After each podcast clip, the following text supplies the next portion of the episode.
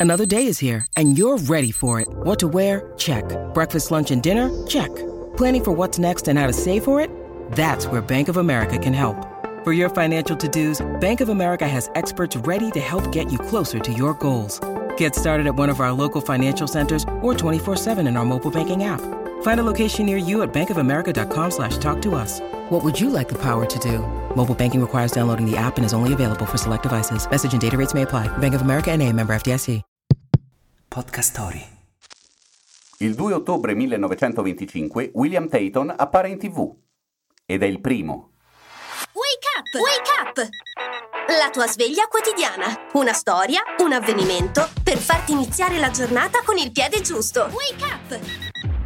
Alta definizione, schermi ultrasottili, smart TV, dimenticateveli. Nel 1925 l'inventore britannico John Logie Bird invia un'immagine televisiva po' diversa da quella a cui siamo abituati. Un'immagine in 4K è composta da 2160 righe orizzontali. Quella inviata da Bird ne aveva 28, ma conteneva una figura storica, William Tayton. Chi era?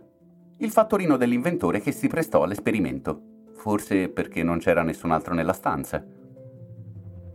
Quel fattorino divenne così il primo uomo ad apparire in un'immagine televisiva. Probabilmente non lo avrebbe riconosciuto nessuno con quella definizione, ma in fondo che importanza ha? Un record resta un record.